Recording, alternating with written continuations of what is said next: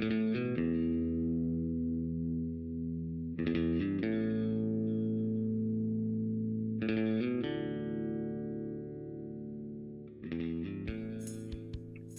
everyone, welcome to 12 Questions. This is Anna Valenzuela, and I am so stoked to be here today. What a beautiful, crisp autumn moment we are having. She's turned on Stoke.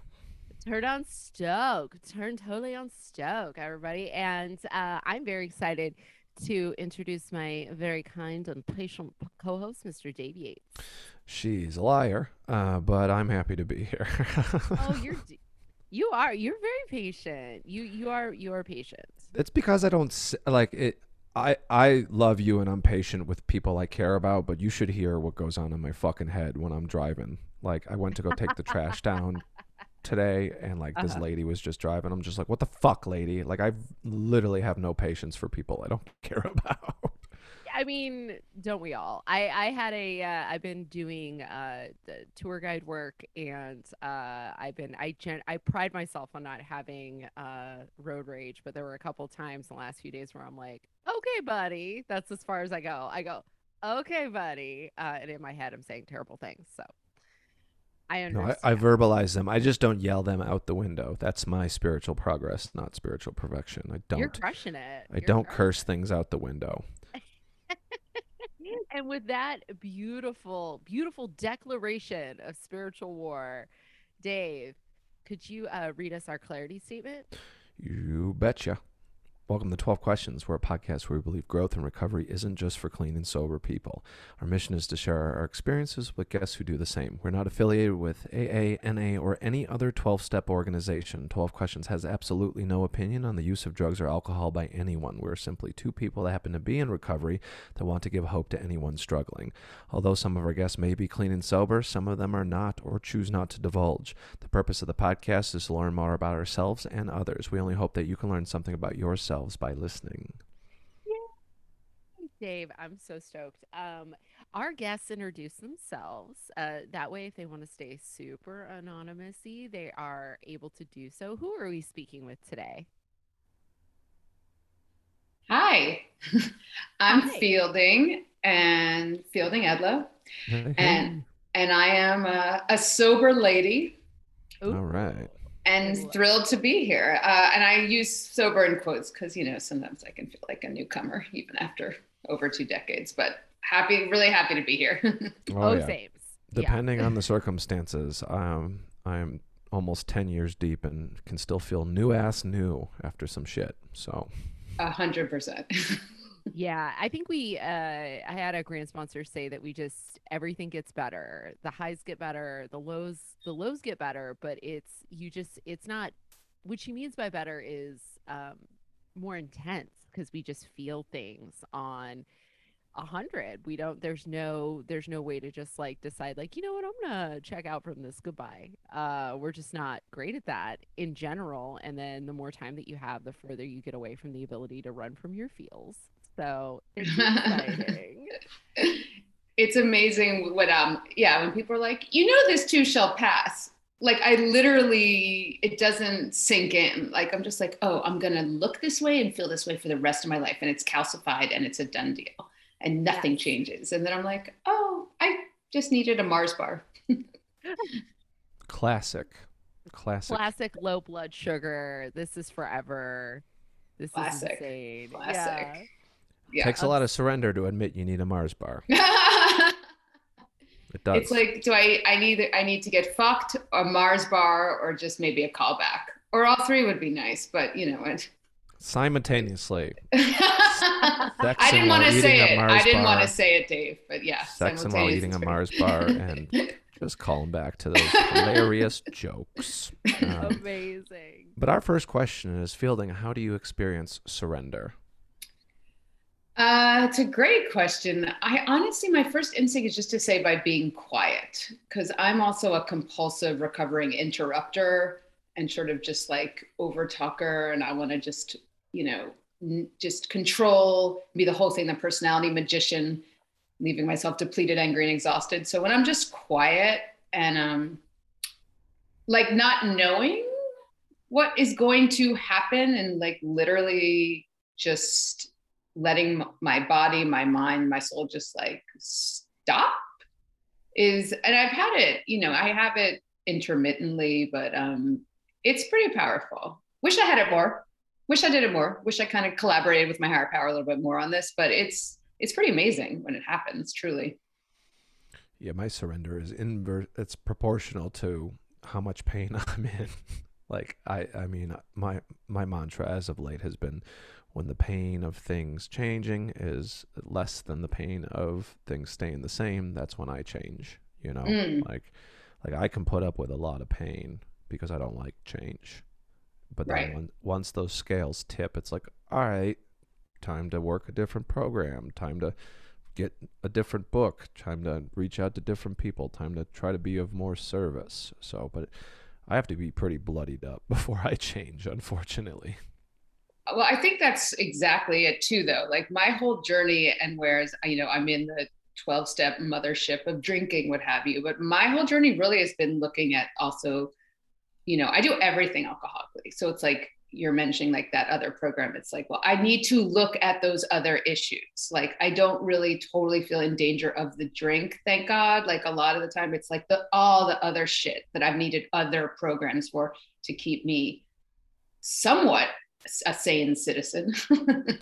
Yeah, and it's like uh, the drink or the drug hasn't been a thought for me in a long time, but I'm also not one of those people who says it's off the table cuz like I'm an alcoholic, you know, and I like I joke about it sometimes like if someone's like, "Oh, Dave can't drink anymore." It's like, "No, Dave can still drink." It's just like I have a choice today, whereas 10 years ago I had no choice. It was like either Mhm. put a bullet in my head or drink. And i was like that drinking is is a fine solution you know rather than com- attempting suicide for this alcoholic. Mhm. so we're gonna So- we're gonna go ahead.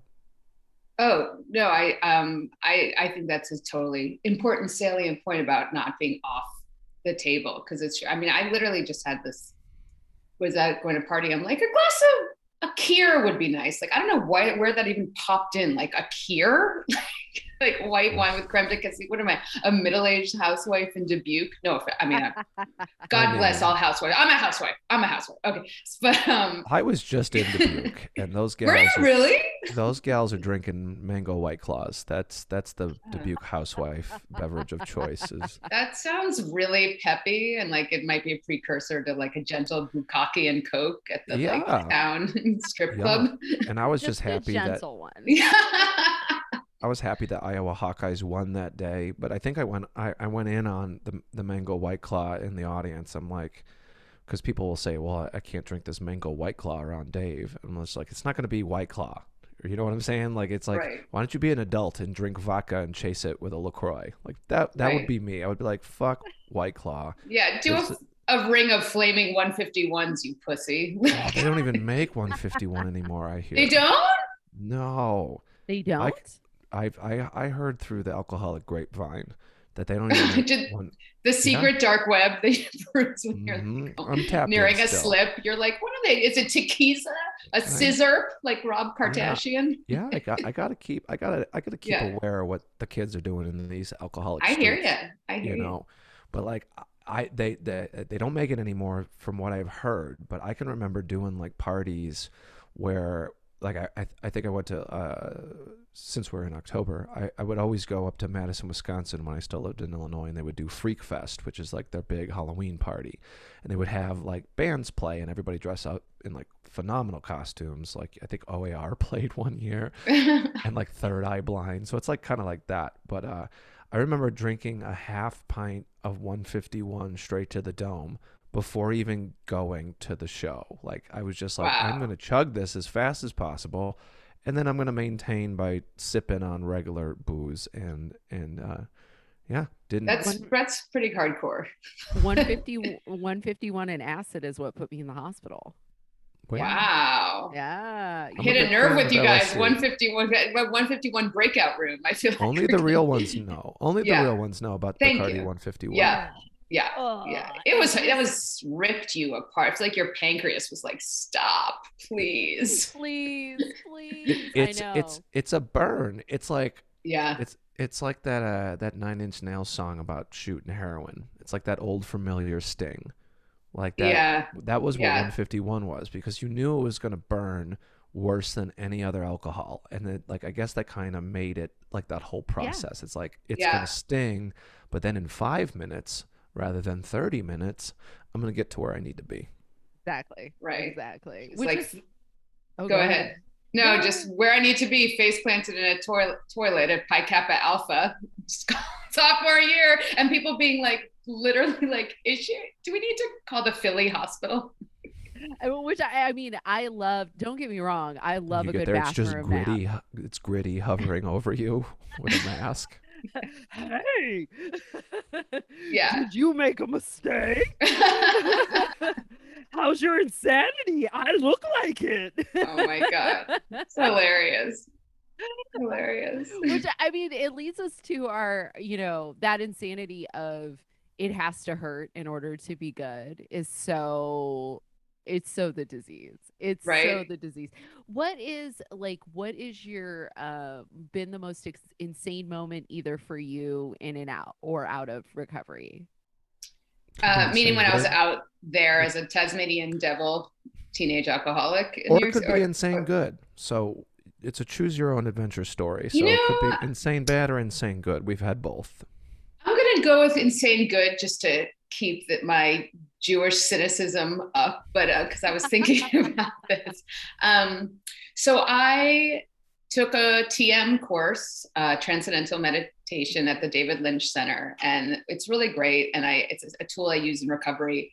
And they give you this beautiful ceremony at the end of the week where you bring fresh fruit and flowers, and you you're alone in your room in the room. Just uh, you meditate for 20 minutes. So my spiritual mentor guide leaves, and then I'm alone just with for 20 minutes, I guess. And um, this is insane.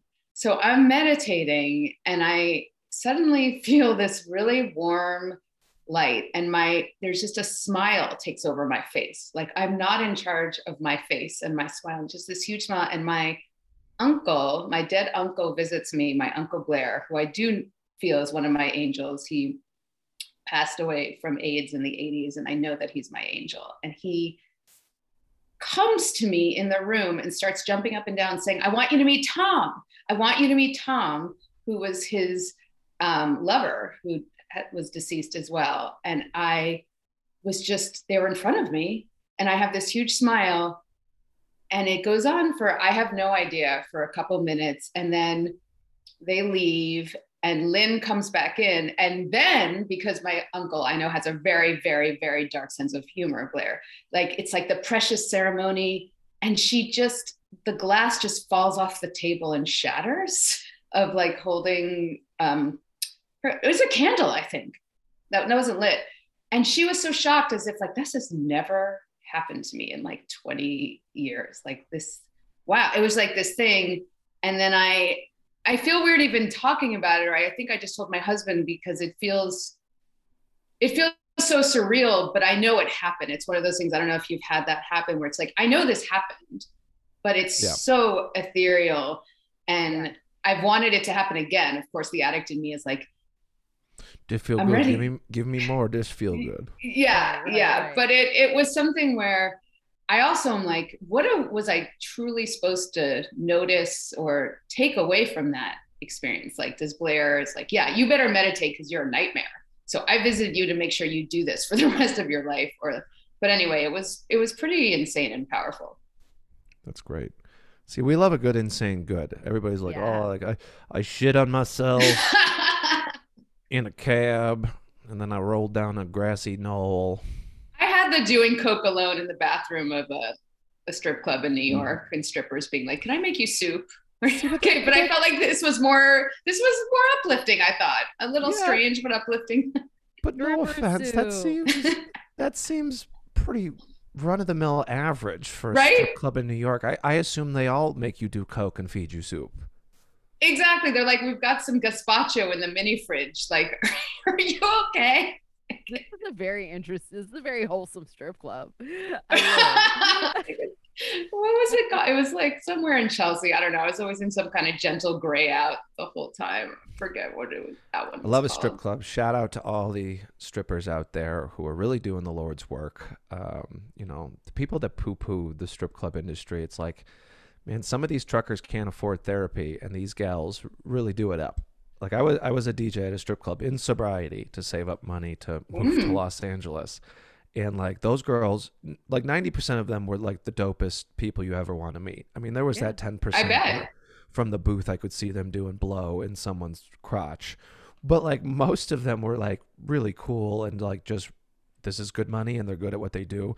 But they would tell me it's like, yeah, I've got I've got dudes that come once a month that sit in the champagne room for like 500 bucks, which for those of you prudes out there listening, the champagne room is like the place where you get to rent a stripper's ear for a thousand dollars, you know? You stick your. You could actually stick your dick in her ear.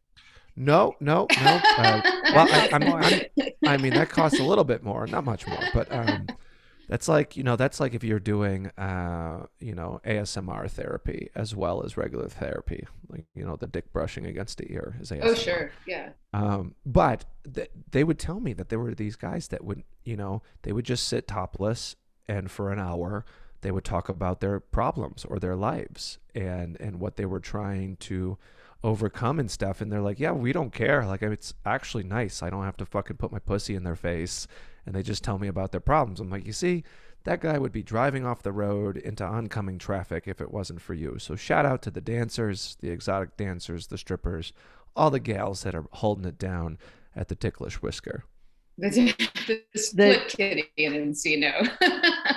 The dicklish I agree. whisper. the ticklish whisper The ticklish, ticklish- whis- whis- Whisker. ticklish whisper. i said it right the first time now i'm doubting myself Yeah, no, no, no. You nailed it. You crushed the whole thing, and strippers are doing the Lord's work. Yeah. Know.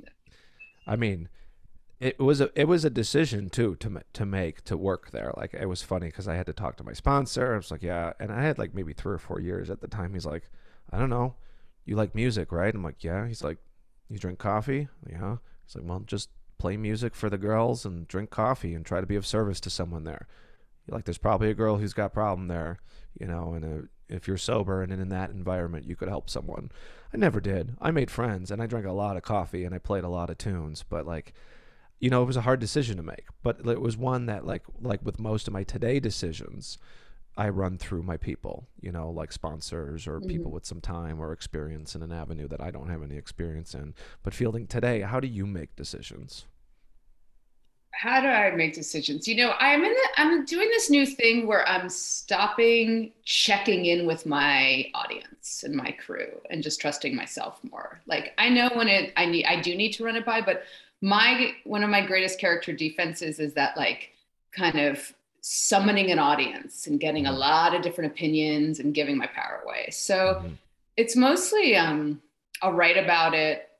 Yeah, by the way, your sponsor sounds awesome. I'm like, I think I need a new sponsor. Like they all just talk about themselves. They're like, Do you want to go see a movie? I'm like, I'm I need a I need medicine. I need the medicine. I don't give a shit about that your daughter's getting married in Fresno. Like, shut the f- okay, just joking.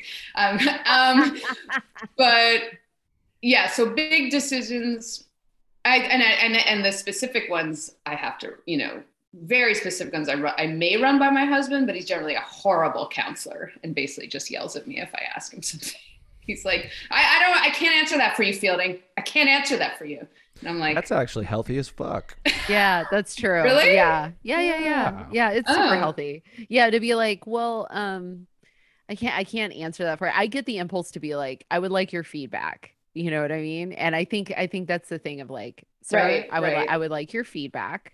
Um and um but it is difficult. I don't know, is he is he one of us or is he, he like he is. I would say he works a different program than I. do. I see, I see, I see. Like, I mean, he it's it's the Larry program. You know, drink Yeah. so dual, drink so duels, like you know, a loser Yeah. at night. yeah. But yeah, no, but I try to do this thing where I'm like, do you want like when he's coming to me, which is rare, but I'm like, do you want me to hold the basket or do you want my pearls of wisdom? And he's like, what the fuck are you talking about? You just just need to talk. And like, I don't know.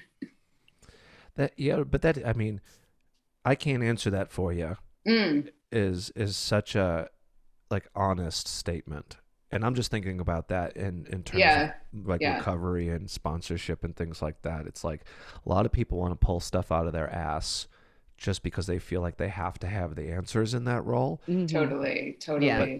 but the best part is when you don't have the answers to say i don't have the answers but if you'd like me to seek out someone who might i can figure it out for you I think it's one of the most powerful things when I learned that I could do that even with a sponsee to be like, I have no experience with that. So please reach out to other people. Like it just feels like it's this forced humility that can actually take hold. So yeah, I do like it when Larry says that because it, it's, I hate the word empowering, but it, it like in a kind of violent way makes me put the focus back on myself. Well, I, I had an experience with a sponsee's four step some years ago where he had experienced some sexual trauma that I Mm. had no experience with. And that's not easy to tell another person, let alone put down on paper. But I said, you know, I don't have any direct experience with this, but I did know a couple people who who did. And I said, I can approach those people and I don't have to say it's you.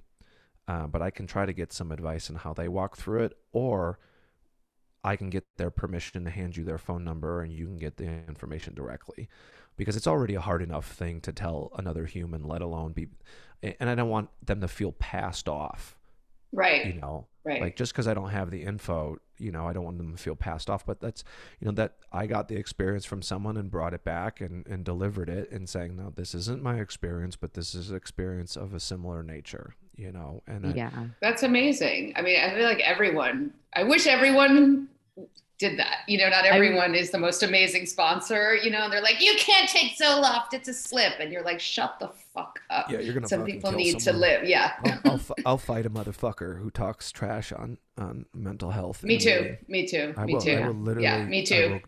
Literally, me too. will- mhm, Yeah. hashtag. I had to be on two meds when I first got sober, like Right. Neurontin and Zol, like to literally make it like open my eyes and get out of bed. Yeah, I was mean, on was- Wellbutrin and, and after I got out of rehab, and then uh, like I, I got off of it with the guidance of a doctor, but I took it as prescribed. You know. Yes. I mean, it's like everyone, I mean, I'm just, oh, I'm going to eat 20, you know, a baker's dozen of Dunkin' Donuts and do whatever weird, but it's like, you know, you need, Right. you know, Or eventually which I've done. yeah i mean i had to get off the train of you know um every four years you know having some sort of anxiety meltdown. And i had to surrender to the fact that like between the ptsd and the anxiety and the trauma there's just stuff rattling around in my brain and i can live the rest of my life kind of waiting for the next time it shows up and everything lights on fire or I can develop some consistency and just recognize that like, you know, my brain has some dents in it, makes sense and and to be okay with that. And um totally. Yeah, I saw god, I saw somebody posted a picture the other day where they had left their melatonin gummies in their bottle of Zoloft and it melted and it created an antidepressant nerds rope and I have never laughed harder. Like they pulled it out so and funny. w- and it looked and I was immediately like, why are there Zoloft on candy? Was that it's like a candy? Serenity lanyard. That's Yeah. so wonderful. How delightful. The best of prayer beads. Um right. Yeah.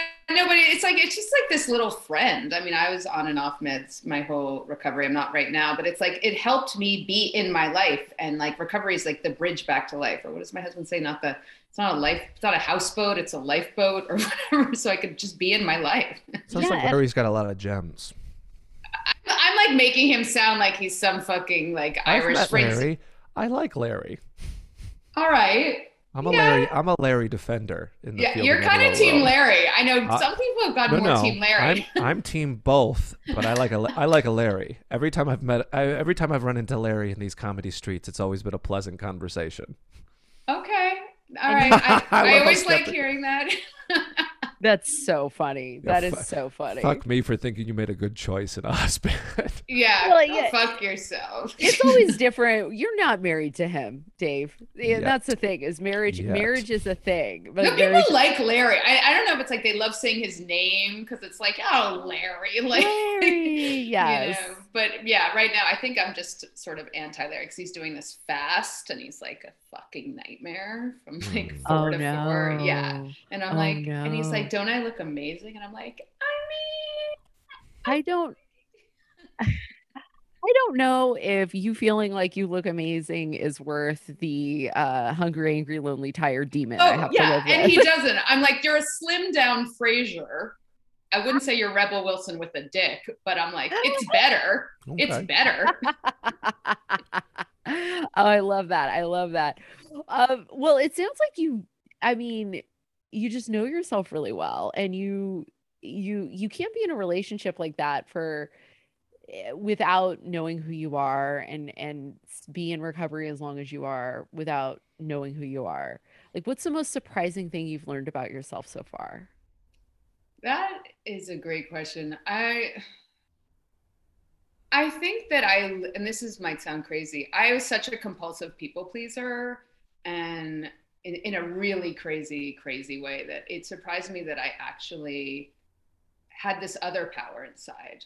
Yeah. I could for days on end or weeks or consistently um like I yelled at someone like a couple months ago that wasn't my husband or my mother that I'm not saying that's the goal but No, for but isn't- me that Isn't was a- it was amazing it was like the greatest victory it was like the most thrilling thing that ever happened to me See, so so yeah, so when I first got when I first got clean, I yelled all the time. And then I Mm. became afraid to advocate for myself because I wasn't sure if I was going to keep my anger in check. And then became a moment where it was like, no, sometimes sometimes you got to get out, you don't fuck with me voice, and you got to be like, "Hey, bruh, don't fuck with me." Because I'm not going to stay in the way and get kicked and then develop some crazy resentment that's going to mess with me and you forever. Yeah. So and then I know I'm not going to eat over it and then I'll well actually it brought us it was it was an open open the chasm or the fissure whatever you know what I mean it was like this Yeah. really contrary action powerful thing so I would say that's been surprising that I honestly didn't feel like I could ever get there like I'd always be my mother and I'd always be like is that okay? I don't know. Is it, and then just gossip and resent instead of just taking care of myself in the moment with someone that I I'm doing more and more incrementally. Love a good goss. I love a good resent. Um, I uh, Don't get me wrong. I can. I want to gossip after this is over. That like- needs to be a coffee mug. Love a good goss, love a good resent. That's brilliant, right, Dave? Is that have you patented or whatever the fuck or copyright? Merch. That's brilliant. I'm the merch king, um, and I don't mind telling anybody about it. And uh, I pride myself in great merch ideas. I want a tankini that says "Love a good goss and resent" right across my chest. yes. Make it and just make sure I get one. That's all I require. No, I feel like it's your team. That's all you. This is your baby. A, a good goss and a resent, I think, for me is I found a way to to kind of quell my goss, gossip for those uh, layman's. Uh, it's I can talk about anything that happens to me to another person um, in the same way as a gossip, as long as I just uh, I, I retract their their names, their gender, and their location. You know, because it Mm. doesn't make the story any better as far as me needing to get it out. But when I add those, uh, you know, those character traits of the person, then for me it becomes gossip because I want someone to agree that this person is terrible. Mm. Now, if I Mhm. just share a story with another comic about a time that I booked another comic at a show that I was running and I pulled money out of my own pocket because the attendance was low, and then they proceeded to shit on me um, and take it personally when I didn't even have to pay them at all. Like, I can Right. share that story with someone and you don't have to know what city I was in, what show I was Mm. booking. It's just, I, you know, sometimes need to bring up things that have happened and, and it helps me get to a clearer place of, you know, why I do things the way I do them. It serves as educational for another comic who might be producing a show that's gonna Right. do everything right and then Being still have still have some egomaniac try to take a doo doo all over their chest. You know, again, you, I think you have an extraordinary sponsor. You also work an amazing program because I'm really that's a great. I've never even fucking heard that. Like, just leave the name out. I mean, it's like I really, you know, gossiping's been huge for me Yeah. as a Jewy native New Yorker. Like, I feel Well, like I came out being like, "What did you think of him?" Like, that's literally how I was born. Mom, what do you think about doctor? Weird hands, right? Mm. Yeah, I, I I think especially in comedy that that when I started, I had 12 years. And so coming into comedy was a real rat trap for me when it came to gossip and certain and judgment and character defects that mm. had, you know, I wouldn't say that they were uh, completely quelled, but they were at a manageable level. And then you're around a bunch of people where gossip is a type of currency and you want to be accepted and you're scared and you want to, you, you're doing something new and vulnerable and you want to be supported. And what do you have? You have that currency. And so it is it is really easy in and I assume that this is true in every workplace. You know, there's I've definitely worked in offices that had a a level of gossip that could be best described as Game of Thrones. You know what I mean? It would be like it'd be like a lot of people talking, a lot of people having their Maslow's hierarchy of needs just capped at the knees as a result of running their mouths. And um and it is it is fascinating to me to like to hear uh to hear that shit you know what i mean but it is it's definitely not necessary like it is it's, it's not it, but and for me it's more the telling the story it's the nursing and rehearsing the event mm. that really mm. feels good that's the real that's nursing and rehearsing is the other like hoodie that's the other ah, i know i know i it's know. so uh, true it is true though even the word currency you're using i think that's such a like it's so specific and it's, it's so a true. product. It's a commodity this, like, exchanging information and then and and i finally got a couple years ago it's like oh i have i'm humble enough to know that it's my low self-esteem. I mean sometimes yes it's like i want to connect with someone and see how they feel about this person but i don't have to say the name or the event or whatever and it's like i need to work on my self-esteem. It's like a map into my own yeah. psyche. and there is occasionally it is kind of nice every once in a while to have a friend like I don't know how to explain it. It does help occasionally because of low self-esteem it does help to have somebody be like yeah no that person's weird. You're not wrong. They're yes. like they're weird. They're a little weird. Totally they're a little weird. it's it, eh, eh, regardless of the event or your behavior or how you feel about it i just want you to know they're like they are a little strange so it's going to be difficult you know? or hard to work with. It's sometimes you yeah. need that information. They're challenge it was a it was a challenging situation. Like i feel like you get more from people's pauses and the kind of language yeah yeah. And in general, it's like, yeah. Am I working through a resentment, which is why I need to ask through these specifics, you know, mm. like, or mm. whether I need to, like, you know, like run the specific person through my sponsor or someone. Right. You know, but but then too, it's just like I can work through a resentment towards a specific person with someone who has no connection to the world I'm in or the person I'm talking about. Mm-hmm. And is it really gossip because they don't have any frame of reference?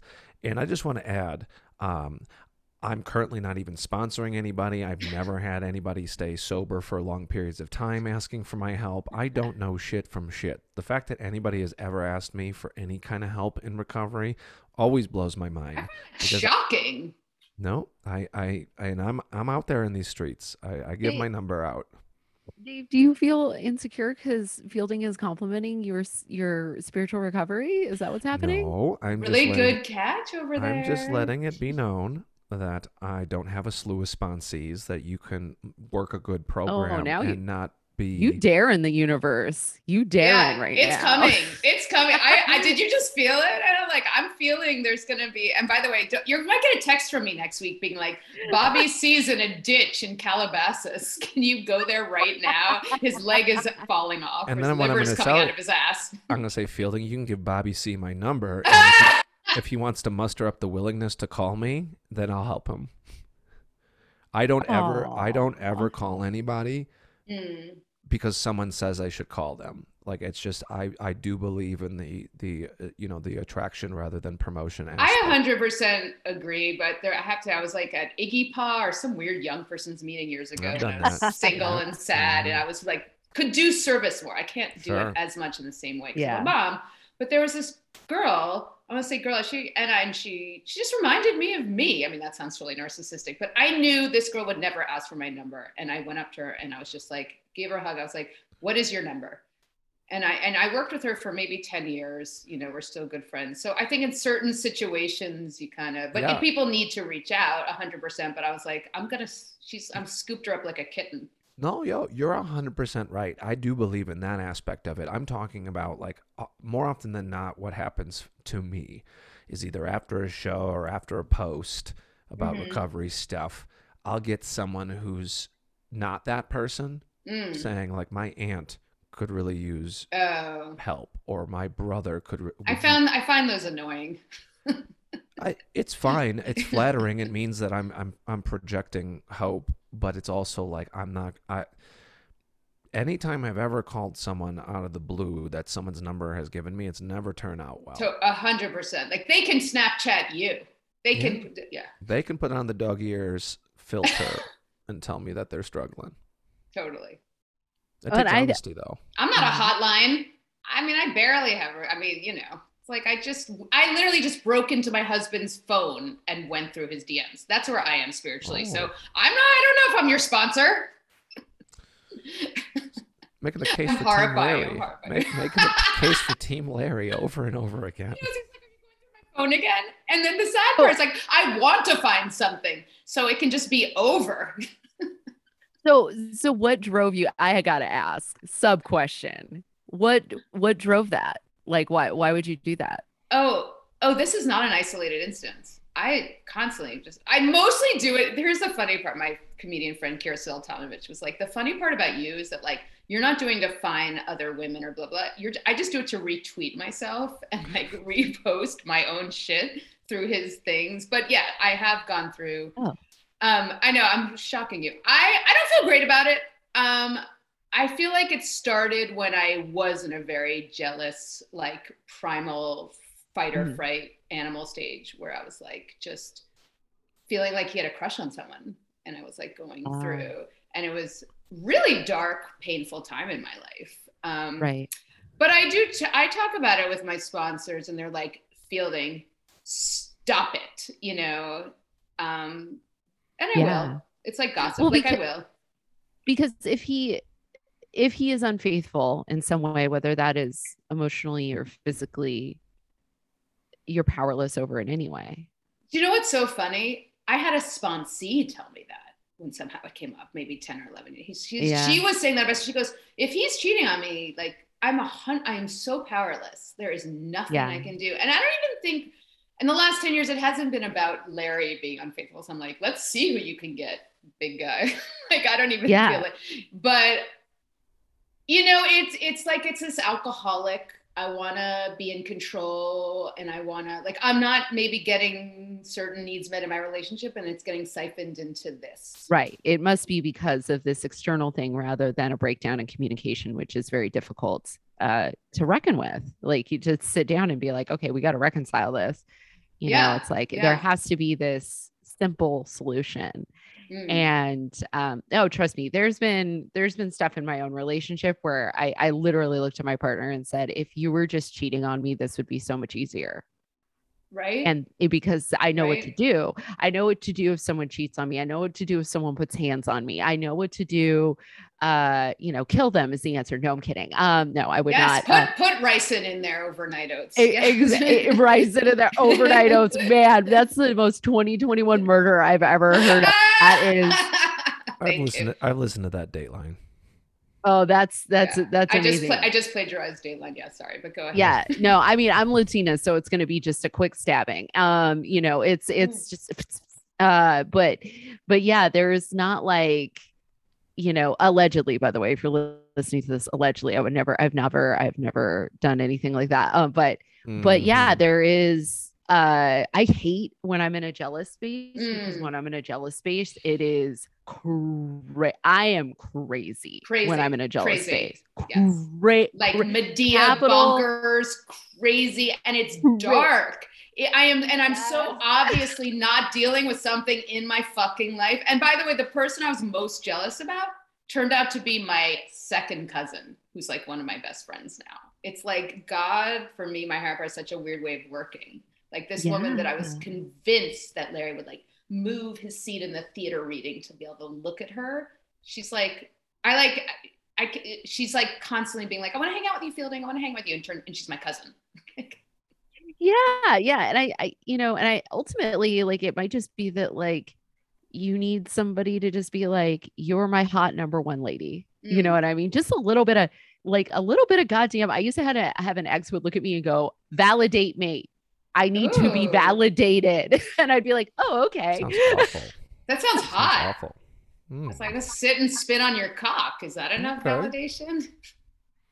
I guess he was talking about something. She was. We're or- going there. No, I mean, but it takes. I mean, it takes self honesty to even get to a point where it's like you're comfortable with giving people what they need, or you're comfortable enough to like be like, all right, these are feelings, and I just gotta trust this person. You know, like that. That's the self honesty for me. Like I've been cheated on. I've been.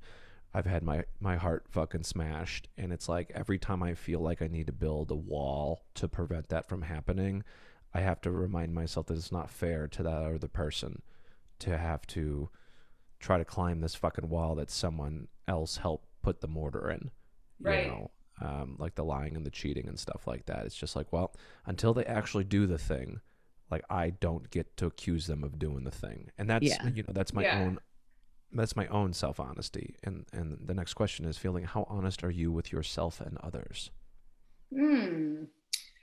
I think I'm very honest with myself, um, and that's because the rooms. I would say again, like I just, I'm a slow learner. I'm in terms of emotional honesty, like letting a really good friend know if I'm upset about something. That pretty much just kicked in. Say some years ago. I mean, people have sat me down at a lunch and being like, "I was kind of shitty at your wedding. Like, is that was that okay? I'm so sorry. Like, what did and and I in that moment with one of my best friends at lunch being like, I was like, You're fine.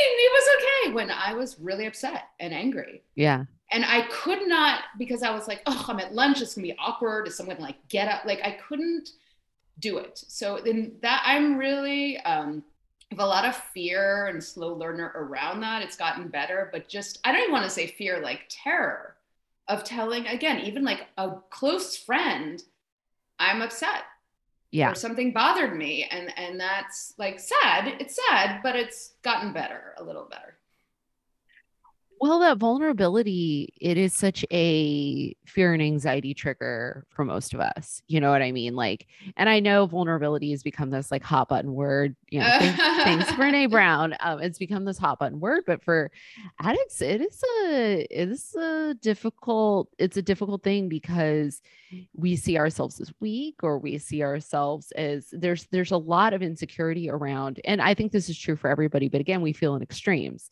So to come out there and be like, I am a vulnerable human. I don't like this. This does not feel good. That can bring up a lot, you know. And it and it kind of leads us to our our sixth question like what is what is your experience of fear and anxiety? Is it Mm. mostly around vulnerability? Is it more uh, just life on life's terms, like things you can't control? Like, what is that experience for you? my for me the only time it comes up now in a way that's like pulsating and my mind racing is is performance like i just i'm really anxious about when it's a certain show Mm. and I, I've had this off and on as a performer. I mean, I even ha- feel like I canceled a one woman show, like I was having a panic attack. So I kind of like I'll be lying in bed trying to nap, or then I know I need to meditate, and my mind, I, I can't turn off my mind. Like my body is just like vibrating with anxiety. But luckily, um, I'll just, uh, you know, I'm like, go fucking exercise or have these little elixirs I take now. I used to take these herbs, but I, I'm not anymore. So that's kind of what it looks like with perform. I mean, my husband's like, you have to leave the house. I hate you on show days. I can't fucking stand you. Like you're a nightmare. But it's, I mean, not always, but it's gotten, it's gotten better. But it, I don't, and I guess, in, or it will come up if I have to have, like we were just talking about, a conversation. Like I have to tell my manager, blah blah blah. Like I'll have a lot of anxiety right before, like Yeah. about that. So I guess it's all again going back to like how people perceive me, like this thing of like, will I be enough? And and then we'll be, you know, will I just hit the mark? And it's interesting too, given the business that we're in. Like when you talk about issues of people pleasing, it's like, well, that's how I make my living is people pleasing. Mm. So it's Mm. like it's it's like uh, trying to decide whether my people pleasing is because I want you to like me, or is my people pleasing like I'm just literally trying to do my job, you know. And nine times out of ten, it's like when I have that people pleasing defect crop up, it's because I just don't want to be alone. I don't want you to not like me. I don't. I don't want to not ha- have your validation that I'm I'm an okay person. That's that's what the people pleasing does for me. and I, I think people pleasing I, i've said this a million times but i, I think we, the definition of people pleasing is is really important to narrow down um, for understanding what it is. Like, I, I think making people happy, for me, making people happy is the job. Like making people feel things that are mm. that are outside of their own experience, bringing them into my sphere and my thinking, and bringing joy. Right people pleasing for me is an active manipulation wherein I don't act authentically. I act in a way that will please another person in order to affect a result. And that result might be acceptance, that result might be, but it's at the end of the day, when it's really boiled down to its true form, it is dishonesty, it is um, manipulation, self-centered. self-centered. Yeah, it's it's living in fear and um and it's behaving in ways that are so contradictory to my spiritual it, eventually it will lead to me behaving in ways that are so contradictory to my spiritual condition that i won't want to i won't like myself i won't mm. recognize myself and i won't like myself mm. and so to to be very uh cognizant of like what the difference between like people pleasing and making folks happy i think is is very is very different you know and and for me going on stage it's it's it's a different it's it's a part of my authentic self you know it's not it's not necessarily like my uh me trying to like hey i had a comic really early on tell me uh i can't wait till you just stop going on stage and ask the stop asking the audience to like you mm. and i was like oh so when i'm in a space where i'm asking the audience to like me or the the whatever it is, then yes, I am in a people pleasing mindset going on stage. But when I'm going on stage, you're like, I'm just gonna make these people happy. Let's just have some fun. You know, when I'm in the like, let's just have some fucking fun space, it's different. And um, so, so narrowing true. that down is really important because I think people can like sense the people pleasing and they're like, ah, Ugh, you know, like you in see- auditions too, they smell the desperation. They yeah. audiences are, are are smarter than me. I think that's a really hugely important point. What you're saying, like bringing joy, entertaining, like looking at an audience member in the eye. Yes. saying to connect or Connection. I'm going because I think this booker is going to like this joke or I'll, I'll this mm-hmm. comedian will think this is fun. Well, it's a political bent instead of being like, what is God's will in this moment? How can I be authentic and just connect? Yeah, yeah. I, had a, I had a sponsor once ask me if I brought my higher power on stage with me ever, and I was like, "You're fucking crazy." Like, you know, and they're like, "Nah, like, do you bring your higher power up and set it on the stool?" And wow. Like, you know, that's for me not being a a huge God guy per se, but being more, more of a spirit of the universe kind of cat. Like there was a there was a period of my career where you know if i'm working on new material or whatever and i had my notebook on the stool i would just draw in my notebook like a ball of energy on a stool with a microphone next to it. And i'm like all right well this is as close as i can get to actually like trying to participate in that contrary action and bringing what i think a higher power might be on stage. And that helped. I mean it does right. help. That's beautiful because it, that. it really empties your give a fuck tank in the way where mm. it's like, well, it's me up here and uh like I've been doing this bit where I just tell people like the stakes have never been lower in comedy. Like y'all been stuck in the house for two years. I could literally end my set punching myself in the dick until I pass out, and you're gonna be like, "Oh shit, is that George Carlin up there?" Eric Eric Bogosian. Wow, it's really hot. but that's, I mean, that's that helps me work on my yeah. defects or surrender to my defects is when I'm conscious of even if I don't believe in much that that I'm trying to tap into the little bit that I do conceptualize it does help me surrender to character defects. So Fielding, what defects of character have you worked on or surrendered to the most? Um I mean we I think we talked about gossiping. Um I think that you, cause you guys were talking about, I think rage in the beginning or anger or road rage. And I think the anger, when I misuse uh, gone awry, like the, this, the anger, I mean, I don't even know that character anger is a character defense per se. I like to say defense because it's a little gentler than defect. Yeah. Yeah. Um, but I would say, I guess the people pleasing gossip, but then the anger. So let's say, you know, I'm not taking my husband's inventory. That's sort of like self righteous anger. Right. I know better. You're drinking O'Doul's and you're not praying on your knees. I'm a better person. You know, it's such an insidious talk, like it's a lie. It's just a lie. You know, I've actually learned so much from Larry. Don't tell him I said that, and he's not going to. I'm telling him. I'm- Don't tell I'm him. No one, and no I'm one tell Larry I've learned from I'm him. tweeting at Larry. No! as we speak. Uh, but you know, I think when I'm able to use my anger in my sets right. and have that catharsis in my sets and and and really talk about what fucking pisses me off, and then I um not overeating, breaking into Larry's phone, or gossiping as much because it's like all in their own hula hoop. So yeah, yeah. Yeah. That's that's a fair Larry-based assessment of your.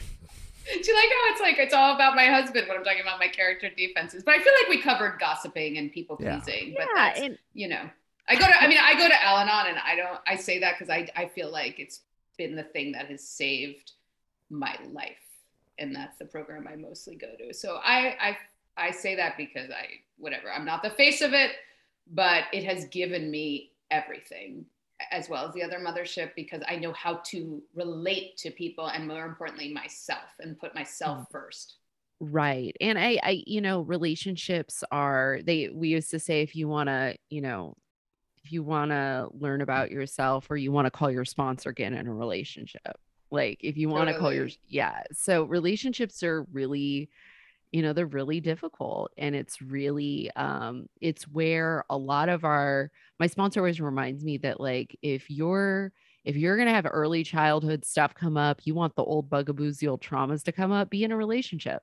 It's right there. It will always be right there because it's the proximity of the relationship. It's the level of intimacy. Mm. That isn't to say that you're dating your parents, but it is to say that that level of intimacy is going to get very close to the, the core triggers. It's so And- true. Like yeah. La- Larry's Kenneth and I'm Dolores. Like it's so embarrassing. Like we have become that, and then like, but luckily we've had six couples therapists, and you can get a couple of tools and be like, I think I'm gonna leave the room. Yeah, I think I'm going to walk away. This I'm or uh, what they say in our literature, like things seem to be getting heated. Let's talk about this when we're a little feeling a little better about ourselves. right, right. Or you can Just go like I don't know if Simpsons we've ever said that. You, you can be Things are like getting disco heated. stew, like Yeah. that. Away, not today, disco lady. Yeah. Yeah. There's like two, the like last night I had an experience where I was I was work, you know, my higher power looked out for me. You know, my partner was going through something tough and called me in the middle of the day and I was working. There was no way I could have taken the call. Zero way I could have taken the call. And uh when I called him back, I hadn't listened to the uh I hadn't listened to the voicemail. And so he texted me later and was like, Hey, um, this thing happened to me. I'm really upset. I said, Well, would you like to talk today or tomorrow? And he said tomorrow. And I was like, Ooh. wow, that's a big deal. Cause it was like, I think his initial response was to lean on me, but then he couldn't. And then he had to use his tools. And I was like, hey, I didn't have to try to get fix this. And it was, it was nice, you know what I mean? And that reminder of like my inclination is often to fix things when I should just be like, that sucks, babe. Like that really sucks. You want to get some ice cream? Like, let's let's go. Or you some- yell, I don't know how to answer that, Fielding. Yeah, that I can't too. answer that for you. Yeah, I'm, yeah. I'm at work. No, that's inspiring. Like that's clarity is king. That kudos to you. I'm very inspired by that. Of like, does this need to be today or tomorrow? Just simple, direct languaging. I am a very uh he he is a very um other the other mothership program so he's very like he's very he he likes a soft gentle approach and I'm like pull the cotton out of your ears put it in your mouth sit down shut the fuck up work the steps or die that's like my that's like my school of thought and so it's very funny because he sometimes will look at me and just be like, You're the most direct person I've ever met. And I hate it sometimes because it's so, he's like, It is so uncomfortable how direct you and that's be. why he's with you. It's like Yeah. we are, are drawn to what we don't have. You know, It's- it's, Exactly. it's, exciting. I don't want to marry a weird, Jew, resentful Jewish New Yorker. I can't think of anything worse. I imagine you and I both share the the same thing where it's occasionally like, no, we need to argue because arguing is healthy. Yeah. We gotta get this argue Yes. on, motherfucker. Yeah. We're gonna yeah. raise our voices. And that other person's just like, Stop it. And I'm funnier in the argument. I'm more charming. I'm funnier, and I will win. And I And will I'm- fucking. I'm far more dick. right. Oh, Yes. I'm always right, but I just can't say that. But of course, I'm always right. I mean, obviously, I'm always right. Poor Dave. He's just sitting here I'm like, just thinking about the audience. I'm like, you know what, guys? If you're listening right now, these two lovely ladies have relationships. So if you're thinking you're too broken to have a relationship, guess what? It's You true. not. I've been with him for 15 years. I could not, could not be with someone for over two months. My friends were like, "Should we have the three month party?" That was their big joke. We're gonna have a three month party for you. Never happened. Never happened. I couldn't get past two months. Right. yeah. I mean-. But then Larry gets the brunt of my, you know, primal rage. But somehow we make it work. As my sponsor says, there's a lid for every pot. Ooh, you guys have great sponsors.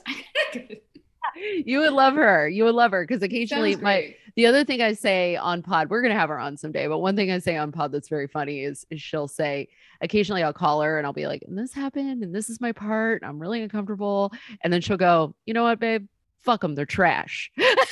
Oh, yeah, you gotta have someone with a sense of humor, the sense of, or just the like incisive, like the SEAL Team Six. You want them just coming in like SEAL Team Six. Yeah, that's, Yes. That's the Kathy C merch. Am I am I saying that correctly? Yes, Kathy C. Yeah, fuck the fuck 'em, they're Kathy C. trash. Yeah, Fuck 'em, they're trash. Because Yeah, that- occasionally, that's the coffee mug we need. That, Yeah. that's a good one too. That's a good one too. yeah, occasionally people just, uh, occasionally you're doing your best, and some folks just suck, and there's nothing Yeah. you really do about the fact that they suck. You can't change it, you know. And so Uh, she has a very clear way of, you know, it, just being like, nope, that that nope, that just sucked. Stay away from I that so forever. prefer that. Like I feel like, or I'll have a sponsor be like, you know what? Just put your hand over your heart and call yourself sweetheart, and just go where it's warm. Just go where it's warm. Yeah. oh, where it's warm. Yeah, yeah. Oh, yeah. like a pool full of pee. Yeah, Oh, I don't like that. Go Going. where it's warm. Well, I You like gotta- yours better. I like yours better. Yeah. I'll, Fuck I'll, them, they're or- trash. fuck them, they're trash. Or uh, I had a sponsee sister once tell me, she goes, Why do you always like to stand in the way to get kicked? Move. Just move. I don't have to show up at every fight I'm invited to. Oh, these are all we're having great bumper sticker moments right now. That's a, it's qual- colloquial phrase Right? questions today. I blew my uh I, I blew my my karate sensei's mind because I was um I was uh Glad you uh, said mine. uh yeah she i was sparring with a, a a person who's newer than me in class and um he was working on a technique and i stood there and i gave him the moment i could have clobbered the kid but i didn't want to i wanted him to do the thing so i let him get the hit in and she looked at me afterwards and she was like, You need to protect yourself better. You need to do this. Why did you stand there? And I told her, I said, I did it so he'd have a chance to succeed. Mm. And she went, she just kind of looked at me. And then the other sensei looked at me and said, You know what's interesting is you think when you fight. And I say, Oh, yeah. He goes, You you actually think. You're not just instinctually moving, you're thinking. I was like, Yeah, yeah. I wanted to give him an opportunity. And I and I think I like that that you don't have to, you don't have to show up to every fight you're invited to, and you don't have to win every fight either, which Mm. is for me, again, when we get back to that self-righteous anger yeah, yeah. it can be but learning that humility of like i don't need these five karate dorks in a park to always see me win i Right. want to see this kid win i want to see this kid get better and to find his joy in his technique and in order to do that he's going to have to he's going to have to see that he can get a kick in on a sensei which is which i think it it not to toot my own horn but i was just like I was I, I got my car. I was like, "Oh, look at you, humil- humility." You're the leader. You are the leader.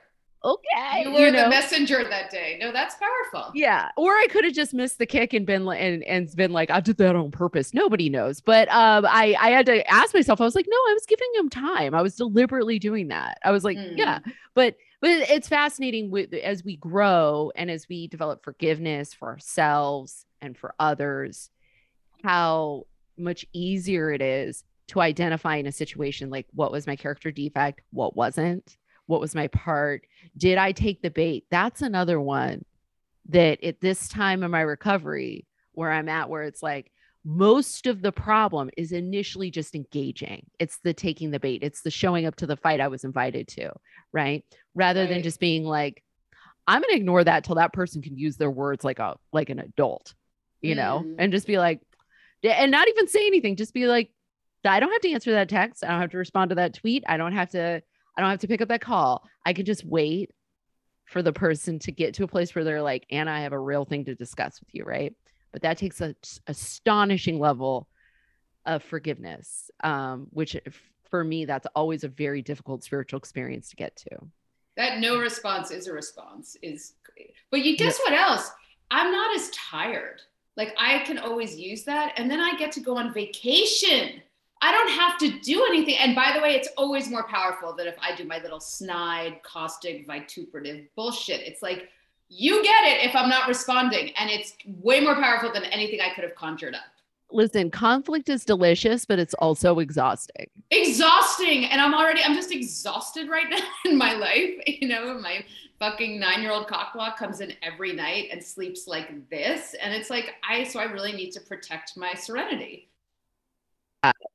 I have to ask for some forgiveness. My friend's um, psychotic agoraphobic cat is meowing uh, like a weirdo. Not like Dave's cat, who's in the most like delicious, Chill. elegant repose. Get over it's like here. the most beautiful cat I've ever seen in my I life. I thought my cat was loud. Jeffrey, this is Jeffrey Pickles is the best cat. Um, ever, ever, ever. Because he's my cat. Ever. He, and uh, that that bed he is sleeping on, I I literally got a queen size bed and a pottery barn frame from an estate sale for real cheap. Uh, not because I expect anybody to visit me, but because Jeffrey Pickles needs a nice big bed to sleep. Oh, on. not only will your new sponsees be visiting you, Dave, because this has been the theme of, of abundance, but Trust me, your cat's. I know my ten year history. People will people. I I do sponsor people that go find better sponsors for them. I do too. I That's, yeah. I love the, you guys. That's yeah, hilarious. My, my, my last my last fella that I, I had was in, in the Zoom age of sponsorship, and we were working through the book like I was brought through the book, and yeah. I let him know up top because he was in a different state than me. I'm like, if you run into someone in person when that starts happening again, that you want to be able to see in person once a week, I highly recommend it. But I will help you until mm-hmm. you don't want help anymore. Yeah. So there was a few months. You're like the gateway sponsor. Yeah. Yeah, yeah. I'm the I'm the I'm the I'm the pro temporary sponsor. Wait, and Anna, can I just really? Is it if I stand if I'm standing in the way, I'm gonna get kicked? Yeah, yeah. Why do you stand in the way to get kicked? That's what she always used to ask me. Why do you stand in the way to get kicked? Why do you do ooh, that? Ooh, Which is very funny because um in karate that's a thing that we actually do so it's it is right. funny because i can put that i can actually put that together in my in my emotional life it's like so much of my emotional reality and, and family of origin stuff has been like no you stand there and i kick you and if you move you're abandoning me and mm. it's like mm. no you kicked me uh i'm not abandoning you i'm just waiting for you to get all them kicks out of your system There's nothing I could do to change your impulse to kick, ho. You gonna kick. Ah, I've never heard that. Yeah, it's fantastic. So, um, oh, but, oh, and I was trying to, before the cat started having a total tantrum, what is, like, what's your experience of forgiveness in your life today for yourself and others?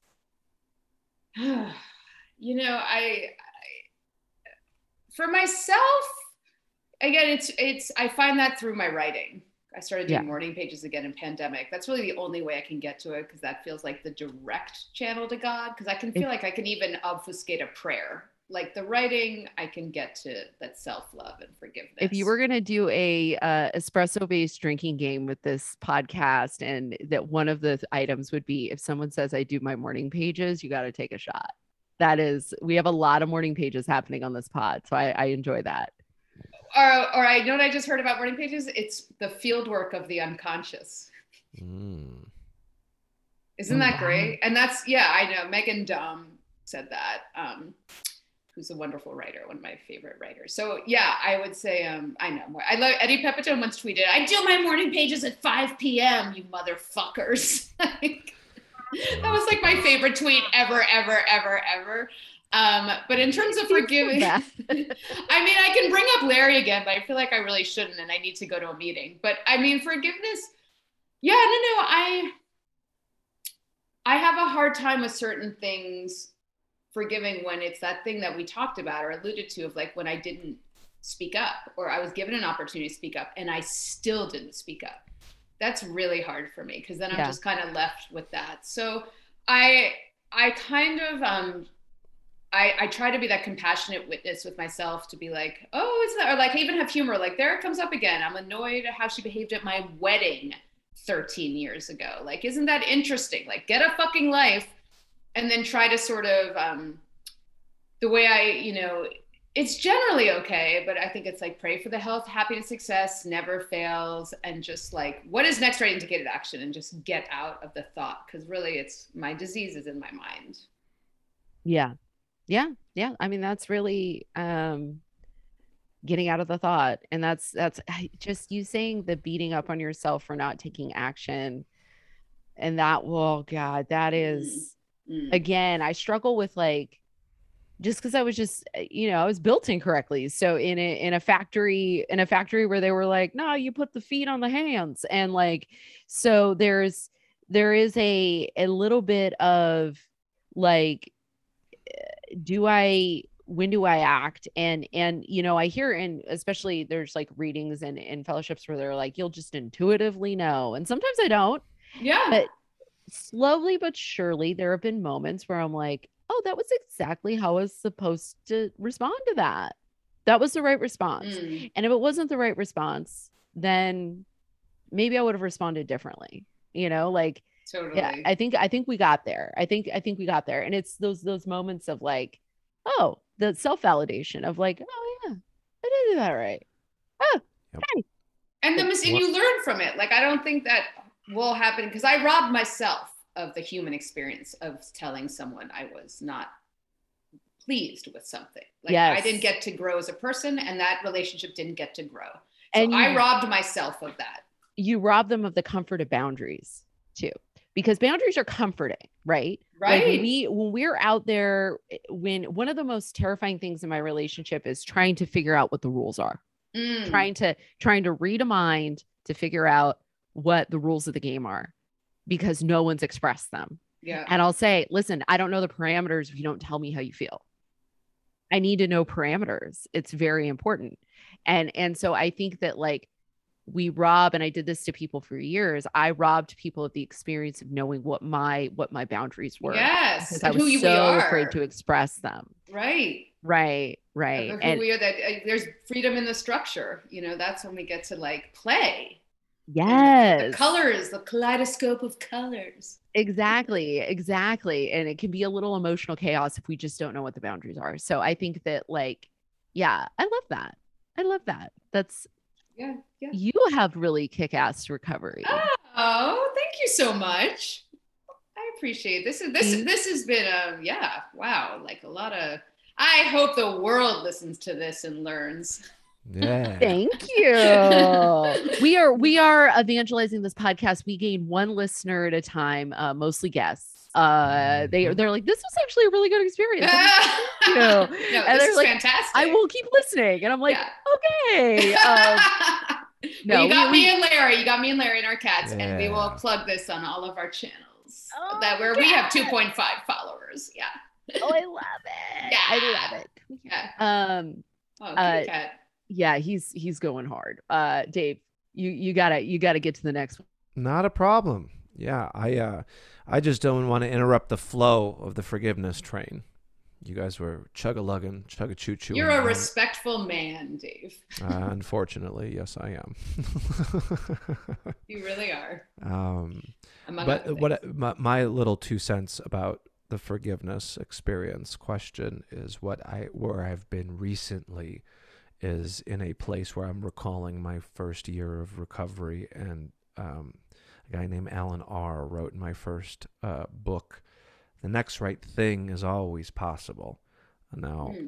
a lot of people like to say, oh, just do the next right thing, do the next right thing. But for me, I need to remember that it's always possible to do the next right thing, even if I don't do it, nor do I want to do it. I, I, Mm. ne- I need to always remind myself that the possibility of doing the next right thing is is on the table because this alcoholic hates making amends and hates apologizing. I hate doing it. I will do it. I'm not opposed to doing it. It's just like I will do it as little as po- I will get to that place as little as possible if I could muster it. But like I, I'm I'm a big believer of when you're wrong, promptly admit it. But uh, I try to never get to that place where I have to go through that just because it's gross to mm. me. It saved mm. my life, but it just doesn't mm-hmm. feel good in in my inner parts. So feeling what is the most surprising amends or apology that you've either had to make or receive? I uh, this is interesting. I uh, was doing my show at the improv that I host and produce, and it's kind of fraught. And it was um, one of the big comedians didn't show up, and I didn't tell the audience that big comedian did, wasn't going to show up.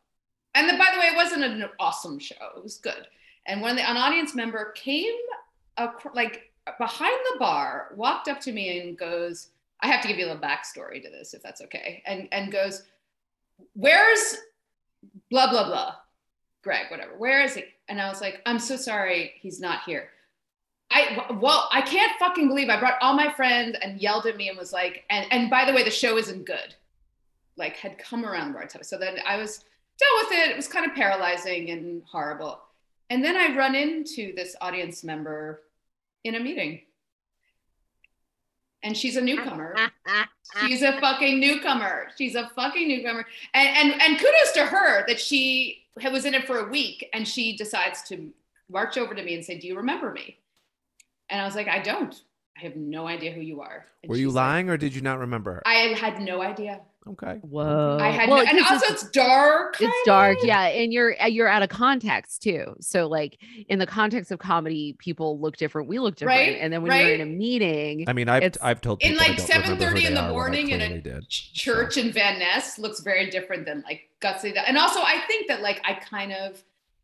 I don't know. I, I really don't take on shame, but I that was such a fraught moment. I it just like I kind of like left my body. Like I couldn't take in any. Anyway. Yeah. So she goes, "Do you remember me?" I was like, "I absolutely don't." She goes, um, "I was there at that show when Greg didn't show up, and I behaved abominably. Like I'm so sorry." So she's doing a nine step. Like she's in the rooms for a week. And here's what I just I do want to say. I just looked at her and I say, "Thank you for doing that," and I didn't smile. I couldn't. I'm not taking care of her like it, it it was a horrible horrible moment. It was one of the worst professional moments that ever happened to me when you, you guys know what goes into hosting a show but then, whatever. And i just said thank you for doing that. And then and then from then on she was always like moving chairs and helping me with my chair or like whenever she could she would be of service to me and i would just be like thank you. So it was like this incredible thing but for me it was the not smiling because that extra mm-hmm. thing would have like tore at my soul but I accepted it. If that makes any, I know that sounds dramatic, but that was the thing that I took away from in a way. No, I get it. It's the I want to make people uh, again. I want to I want to ease people's pain. Right. That's naturally that's my role in my family. It is to to ease people's discomfort. So when somebody does something icky to me and has to live in the discomfort mm. of their own guilt and shame I will often rob them of the experience of living with their feelings by trying mm. to make it better. And I had a um totally I, I had a it, for me it was in a in a personal relationship. I had a partner who was like, you would do something to hurt my feelings and then i would say hey that hurts my feelings because i'm mad direct and then the person would beat up on themselves and then put me in a position to care and then mm. i would mm. start to care for them right and i said hold on one day i we got to back up number one um, i've trained you through my own behavior to continue to treat me poorly so let me back something up when I say that something doesn't feel good and then you beat up on yourself and I then get into a caretaker position, that actually is exhausting, draining, and not fair to me. So, and it detracts from the fact that I didn't feel good in that moment. Mm. And so, mm. what she needed to see was it rather than I could see myself doing it. Oh, baby, I'm so glad that you you apologized. You were new. Now is this, you know, and and rather than just being like, thank you for saying that and then moving on you know then she's got to deal with like you didn't rob her of the experience from learning that when you're in a business and something, especially at a at a comedy show. I don't think I've done a show at the improv where the whole lineup has ever showed up. I, I swear to you, I have always, I have always seen producers running to the main room, scooping up another comic, bringing them back, or going to the Right. lab, scooping Sure, up another comic, sure. going to the main room. I I think that like in this city, you get the thing about a comedy show is it's a unique snowflake. You never know what's gonna happen. So you might lose one comic, but gain someone even Oh, better.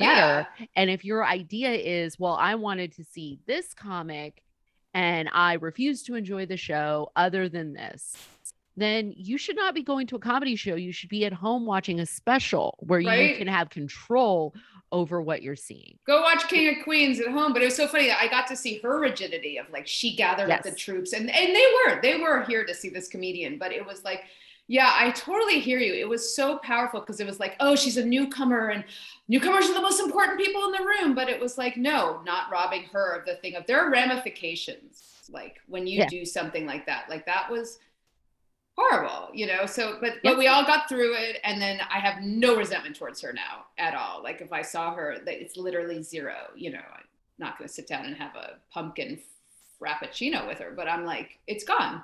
It was gone because I was true to myself in the moment. Right. We and can it just- always reminds me of like, who am I to prevent the pain that someone needs to fully Mm. actualize their situation?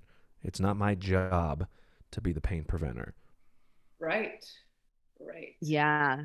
And I can think of apologies that have happened where I was kind of in between, where I was like, I wanted to say, it's okay, we're cool, but I didn't. But I also didn't, Mm. I didn't, I was just like, which sa- sounds psychotic. I love it. when you're just like, yeah, I didn't like that either. yeah. Yeah. Which is so like there's so much dignity and humanity when it's just like simple and authentic and then Yeah. no one's gonna die. It's like literally in my primal or seven year old brain, it's like, what is it? Like I think literally I'm gonna just like dissolve into a puddle of dust. When I worked in treatment, sometimes I'd have to look at my crew, my little management crew, and I'd have to tell them, I'd be like, okay, let's evaluate. Number one, did anything catch on fire today? And they'd be Mm. like, no. And I'd be like, great. Did we go to the ER today? And they'd be like, no. And I'd be like, cool. We had a good day. Love it. Eh, Did you fill Yeah. out, did you fill out a Title 23 report? No, you did not. You're good. You're good. You're not filling out government paperwork. You're not sitting in an ER and you didn't have to call the fire department. Bitch, we had a great day Right? And I- Perspective. perspective, a sense of scale. I used to say that this is why I can't be in offices anymore because I'll say, I feel like we've lost our sense of scale regarding this issue. Um, let's let's evaluate what scale is. And um, this is why being an independent contractor is the most important thing for me. it's like we got to really evaluate this, you know. But I think it requires like you know, speaking of jobs, like looking in mirrors over the years and saying to myself before work, you're the only person with a program when you walk into that Mm. office today, Mm. or you're the only person with your program when you walk into that office today, especially if it's a, a treatment center. Everybody's got a program, but you don't know what that Right. ratty ass haunted house of a program might be. And so you got to be like, hmm, I have a program. I'm gonna walk in with it today. And I do that in I try to do that in comedy. It's hard. I haven't, I think the trickiest area for me is an open mic. Uh Oh yeah. yeah, going to an open mic and just being like, mm, mm, you know.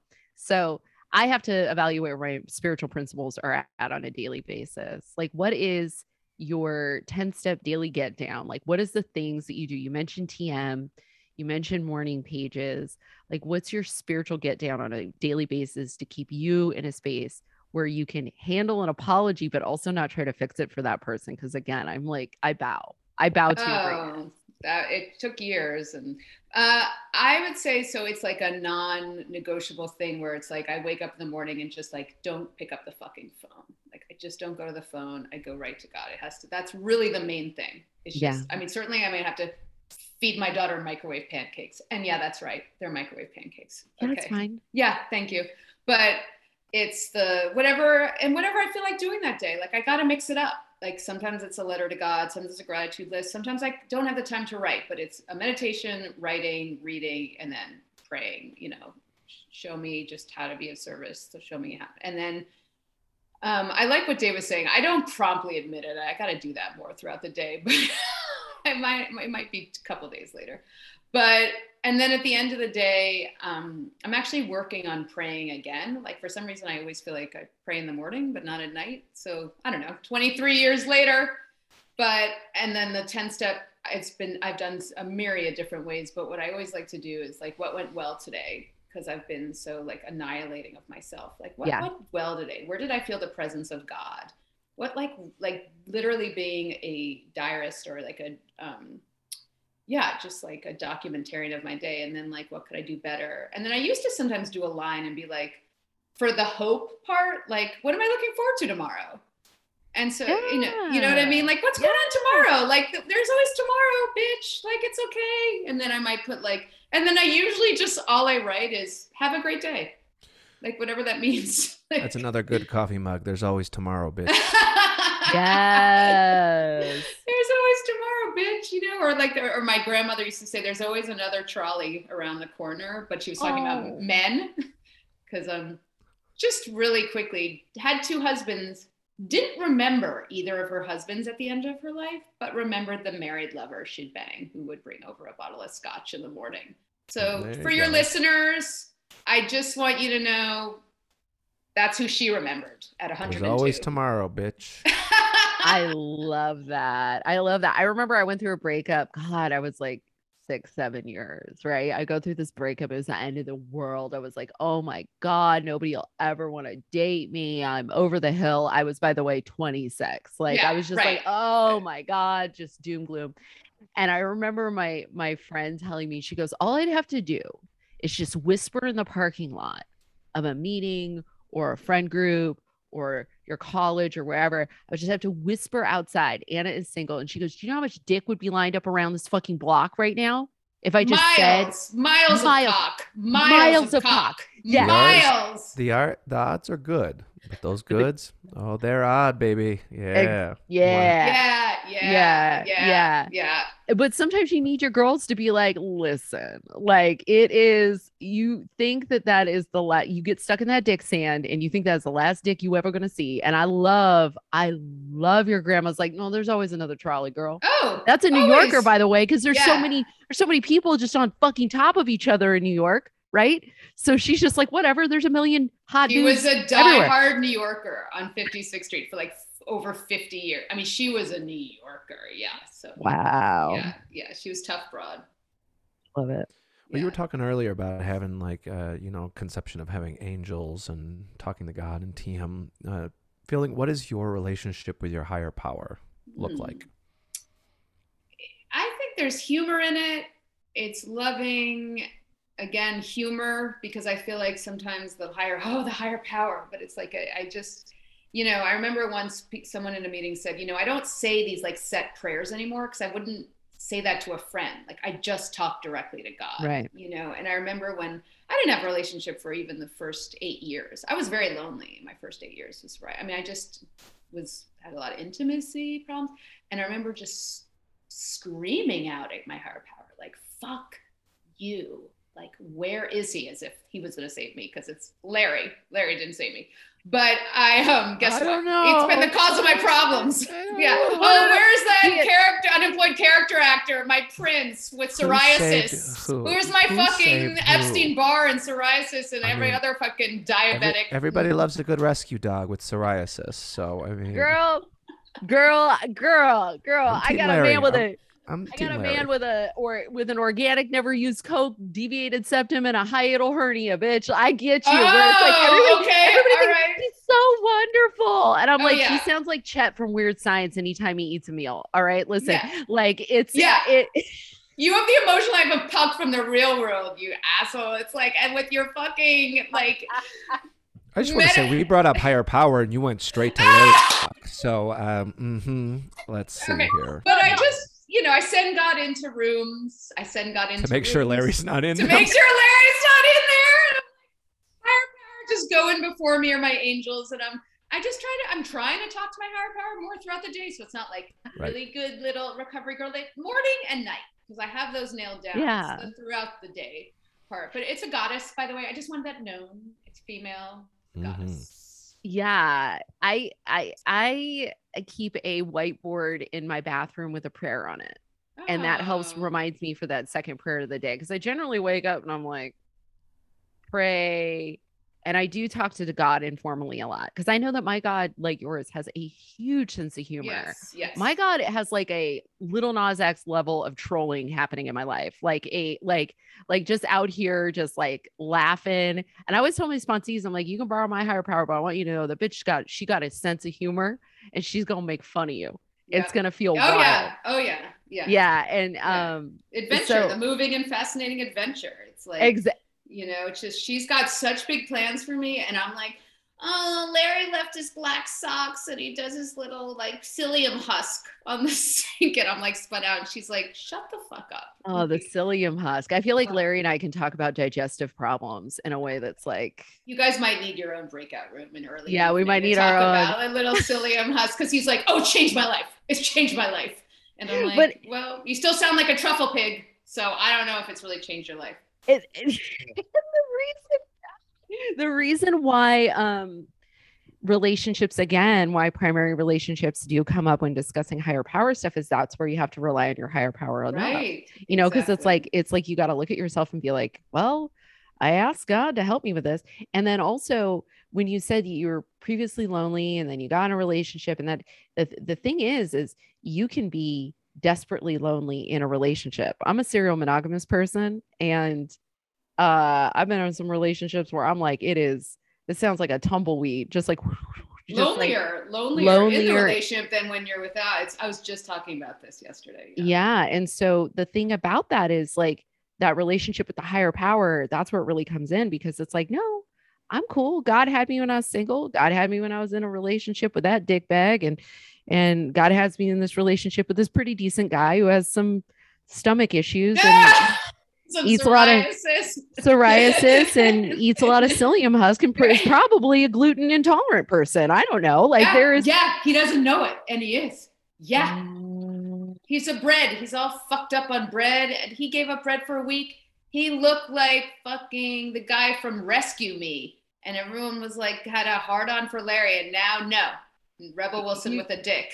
you can So what tell you're saying is you're encouraging Larry to eat more bread so that no one will find him Well, appealing. because That's it just is- what I heard. it is infuriating by the way when you are in a relation and you you know and you're a smart person perhaps either you're latino or you're jewish you've you've you've you've done a lot of been around a lot of people that are like my my my arthritis or my stomach or my this and you got a lot of home recipes you got a lot of ways to deal with it and then you tell your partner hey you sound like chet from where you sound like a truffle pig every time you eat and then that motherfucker looks at you and goes, Why are you criticizing me? Oh, yeah. And, Oh, yeah. And then Yeah. and then goes to the doctor, and the doctor says, Sir, you have truffle pigitis. right. And then and then you're like, you're like, I would I bet I bet I told you it was ketoacidosis.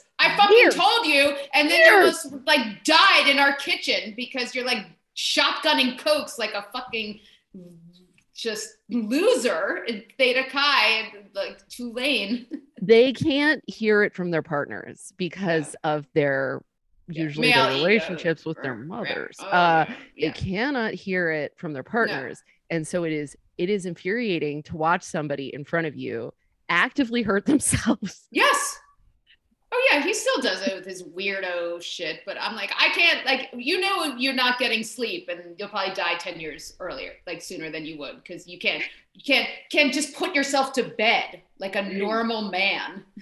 here's here's here's one that'll kill you this is really fun poor dave right now is just I know, like, I- I think he's in, al-anon like- disassociative state He's just like disassociative. He looks like I just I just got nothing to say. You guys, you guys got your. we are uh, bonding we're now best Yeah. friends Who am I to- yeah, who no, am I to major prevent the bonding. pain? Who am I to We prevent the swap- pain that you two need to fully actualize your situations? we should swap you should give me larry for an afternoon and then I'll convince him to do all the things you want him to do, and I'll give you my dude for the afternoon, and then you convince him all the things, and then we'll uh, and then good, good old life. It's almost like a weird key party Freaky Friday or an emotional Freaky Friday. Like Yeah, some just- kind of Freaky Friday. yeah, yeah. It's a Like, it's a key yeah. party for just taking care of your damn self. You know what I mean? Like Yeah. just because because you look at him and you're like, just take care of your damn self. We're Yeah, the only to- thing he'll do is get a fucking facial. Like that's his self care because I got him one for his birthday. Gotta He's like, take I care of the like cash this. Look at register. my. I You gotta know. take care of the cash register. Yeah. So don't. Knock I it. told my I told my man's, which by the way, he didn't he didn't even know he didn't even know about lotion before he met me. Bless his heart. Oh. He because I told him this is so funny. I said to him, because I work out a lot, I said, you gotta stretch after you work out. You should stretch. You're getting you're over 30 now. And if you don't do that, you're gonna wake up one day and you're gonna look like Gollum. You're never gonna stand up again. Ah. You gotta you gotta stretch your body after you work out. You know what he does instead of stretching? He rubs CBD balm all over his body. I kind of don't mind that. I don't I'm mind it either. I'm kind of into that. I think it's something. But it's not stretching. It's just so funny. Or my favorite one, we one time we were I mean, it's gym. lazy. It's lazy. I mean, It's men are lazy. I'm sorry, they're It's- fucking lazy. Yeah, yeah, yeah. Just feral, just Yawn. feral, just feral. Feral, and so, yeah. except for Dave, Dave is a clean. Dave Dave's is a clean human, respectful, respectful, good happy, beard, disciplined, kind. spiritual guru. Yes. Uh, owns a cat. Uh, cat is not- alive. None of these things. Uh, but I, I, I will say this the whole self care thing, it's not just a dude thing. You know, it's like a lot of us were never taught self care. True. I had to be taught. I, I- remember in my first year Yeah. going to the dentist and the dentist teaching me how to floss. Mm-hmm. No one had ever talked to me about flossing. No one had ever talked to me about washing my face before I went to bed. Yeah. I was like, I was raised by by wolves. yeah. And so um so I do understand it there does get to but I I think where the frustration comes in probably for us is is the What mean, desire probably for us. This has been a whole like ten minute It's tangent. been like the last 40 we're minutes. We're just frustrated like- with our partner. does the, the desire to improve We and got the a desire trauma to know bond. better I find it's a bit of a gendered thing. I think women generally are a little bit better on the self care tip. That's not true. I have to say. well yeah it's because we're pick- shamed my pi- my about picker- our my periods picker is Right, bro- right, My picker is broken. So like I, I've I've had relationships where they have not been good at the type of self care that needs to be for a, Right. a sane person. You Right. know, and this has been years now. But like, I mean, grooming self care. Yes, women have been shamed into that must be this. But like mental health self care or don't engage in these behaviors self care, which is I, I think that's just a universal human thing. It's like sure. I mean, Larry true. steals my leave-in conditioner and is like thinks he's some kind of Gordon Gekko from the 80s. We're gonna have Larry on. Um, we have to have Larry on. no, we have to have an air, a Larry rebuttal. I'm yeah. I'm gonna I'm gonna reach out Be to Larry. prepared to be after this. bored to death with his like so. never-ending morose maudlin Irish tales that don't have a point. So, So be prepared to like me gonna and Lori- incinerate your fucking podcast. Me and Larry are So gonna have boring. a nice time, and then Anna's gonna want to stick needles in her eardrums because I think me and Larry could have a nice time. All right. Good luck. Have fun. Get, I a. Red Bull. Get some Red Bulls. I drink mu- mucho cold brew. We, we Girl, we've had we some got- dead fish. I think we got it. Okay, okay. So this- you're either going to be justified fielding, or people are going to listen to Larry's episode and be like, "Fucking Larry's a saint." no, I, I, people I say get it. I get it. One time, one time, okay, one time I was in the car with my dude, and he had this. uh He goes like this. He had been to the gym that day, and he's poking at his chest. And he goes, "I think I'm having chest pains." Oh, And I no. said, I said to him, I said, "What do you mean chest pains?" And He goes, well, "It just hurts when I poke right here." And I said, uh, "Did you work out today?" He goes, "Yeah." And I go, "Did you do the chest press?" And he said, "Yeah." and uh, and I and I poked him right in his pecs, and I said, "Babe, you're building muscle. That's that's soreness from working out." And he said, "No, it is not. I'm making a doctor's appointment." And I just quietly drove for a moment, and then I said, "If you want to waste that man's time and money, you go ahead and do that, motherfucker." and we just kept driving. And then a night, a day later, he goes, "You're right. I was sore." I was like, "I'm gonna kill you." yeah. Oh my god, that is so funny. Oh, we're switching partners. We're switching. guys- Oh no, no, no. We're switching. Like send him, send him now. Like, I need swap. to mix it up. And yeah, man swap. and to get them do self care. And so maybe Larry will fucking wash his face with an exfoliant. Yeah, well, Larry, Larry's gonna come back uh, with a complete gluten free diet plan. Um, yeah, he Dropped all this yeah, weight. dropped all the weight, eating eating small meals throughout the day rather than gorging himself. Yeah, yeah. He's yeah. gonna yeah, actually hydrating and being like, I have a searing headache. I'm like, have you had a glass of water? Wha- You obese elf. What the fuck is wrong with you? have you had a glass of that's our podcast actually Okay. that's our Oh, podcast okay, cool, yeah. have you had a glass of water yeah, yeah. He's like, I forget to drink water. I'm like, I can't believe I fuck you. Tune Like, to who next forgets to drink question. water? You fucking loser. Well, where Larry will be filling in in the role of Dave next Tuesday, and then Anna and Fielding can yell at Larry twelve for twelve different re- reasons that he is uh, not measuring up. At all. At all. I had a rehab girl. You can tell him this. Tell him this. I had a rehab girl tell me one time. She comes up to me. She's like, Anna, I need my PRN for anxiety. And I said, okay. And she had been laying by the pool in a bikini, rubbing herself down with uh with baby oil all day. And uh and so she she just laying there drinking Red Bulls bigger than this. Just just the biggest the biggest venti size Red Bulls, right? And so so she's she comes up to me she goes, "I need a, a PRN for anxiety." I was like, "Sure, you know, legally there's nothing I can say or do about that." But I just said to her I said, "By chance, have you had any water today?" Ah! She said, I kid you not, Fielding. She said, I am too busy to drink water. And I said, Mama, you've been laying by this pool Ah! All day. And she said, My mind is too busy to drink water. And I started laughing so hard I had to take a knee. I was like! I know you're gonna yell at my you're gonna tell my boss about this, but I'm sorry, I can't. You broke me. You broke me. There's nothing I can say to you. And like people like this exist. There's a militia of this bitch who think they're just too busy. Like you think you're the president? You're not even like like oh because you're you're fucking in uploading an Instagram reel and you can't drink a little Aquafina, bitch. okay, we gotta we gotta get out of this podcast Okay. poor Dave.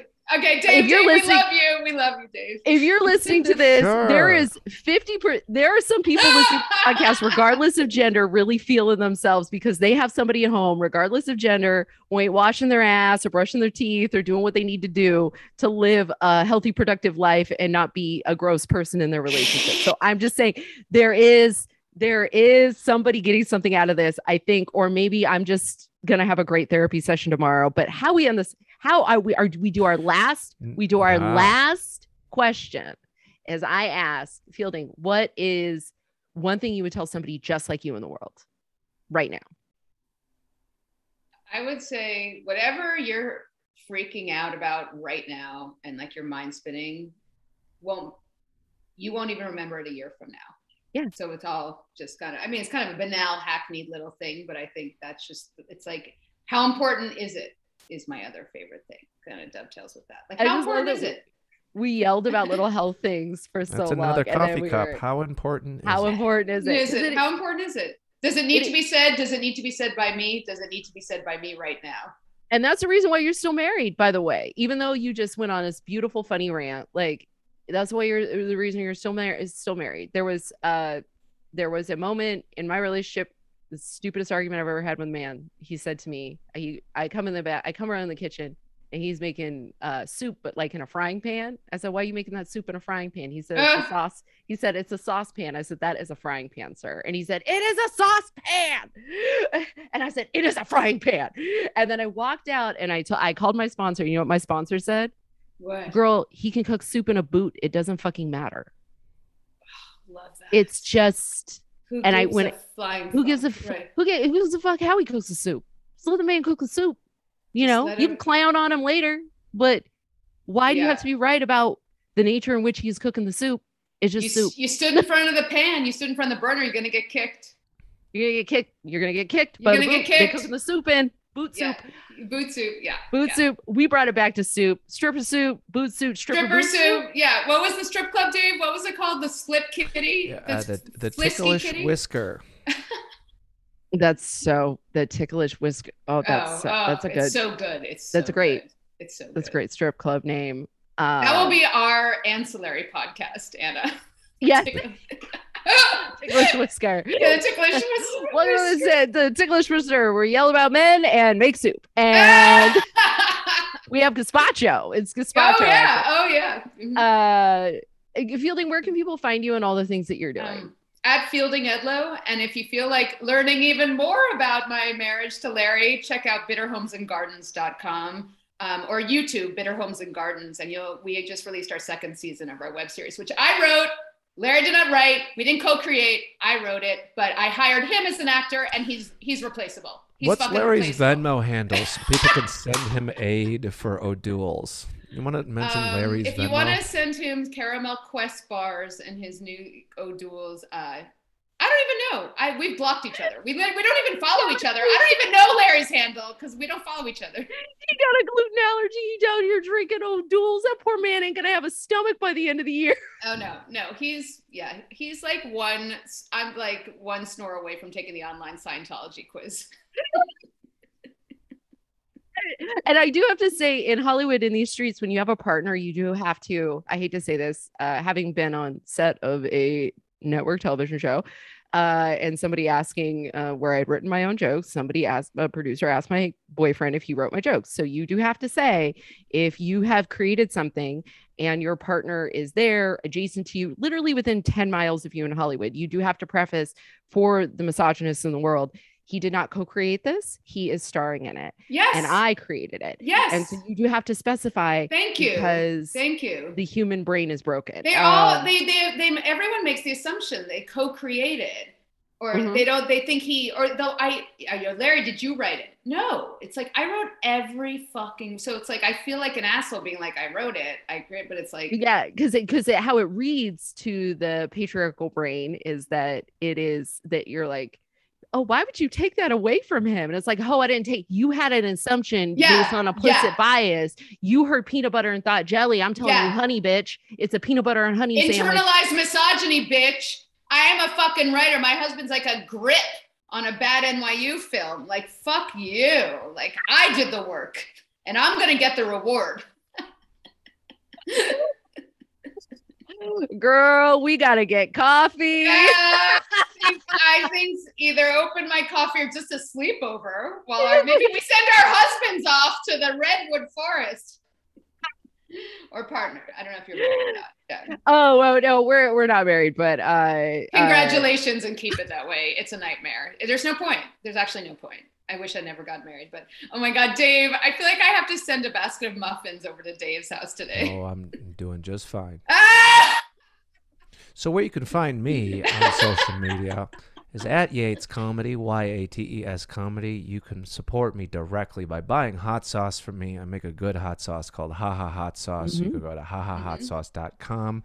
And where can people find you and our lovely podcast? You can find me at Anna V is Fun on Twitter and Instagram. You can also find me at annavalenzuela.com. Um, I will be going on tour. Uh, this should come out before that. Um, from uh, October 30 or 28th um, through November 16th. Um, I will be posting that information. And um, you can uh, find this podcast at 12Q Pod on all social media, including the TikToks. We're all on the TikToks, TikToks. That's where I guess people are getting managers now. I don't know, but we're all on the TikToks and um and uh, uh at 12Q Pod, Gmail, the whole thing. Uh rate, review, subscribe, have an attitude. I'm gonna steal this from Rivers Langley. Have an attitude of gratitude, motherfuckers.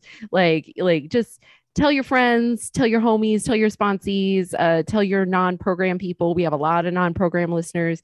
Uh, so yeah, and uh, how we end this podcast every time fielding is if nobody's told you this today, we love you. Love you, Fielding. Thanks for coming on. I love you and I love you, Dave. This was an absolute blast. Thank All my you. love to you guys. Thank you. And Dave, in spite of the fact that you are a man. No, I'm kidding. Um, Dave, no. Uh, if nobody's told you this today, we love you. See, they really do love the patriarchy, guys. It's just real deep down. And if you're listening to this and nobody has told you this, love you, everybody. Thanks for listening. Love you, Anna. Love you. Love you. Okay, awesome.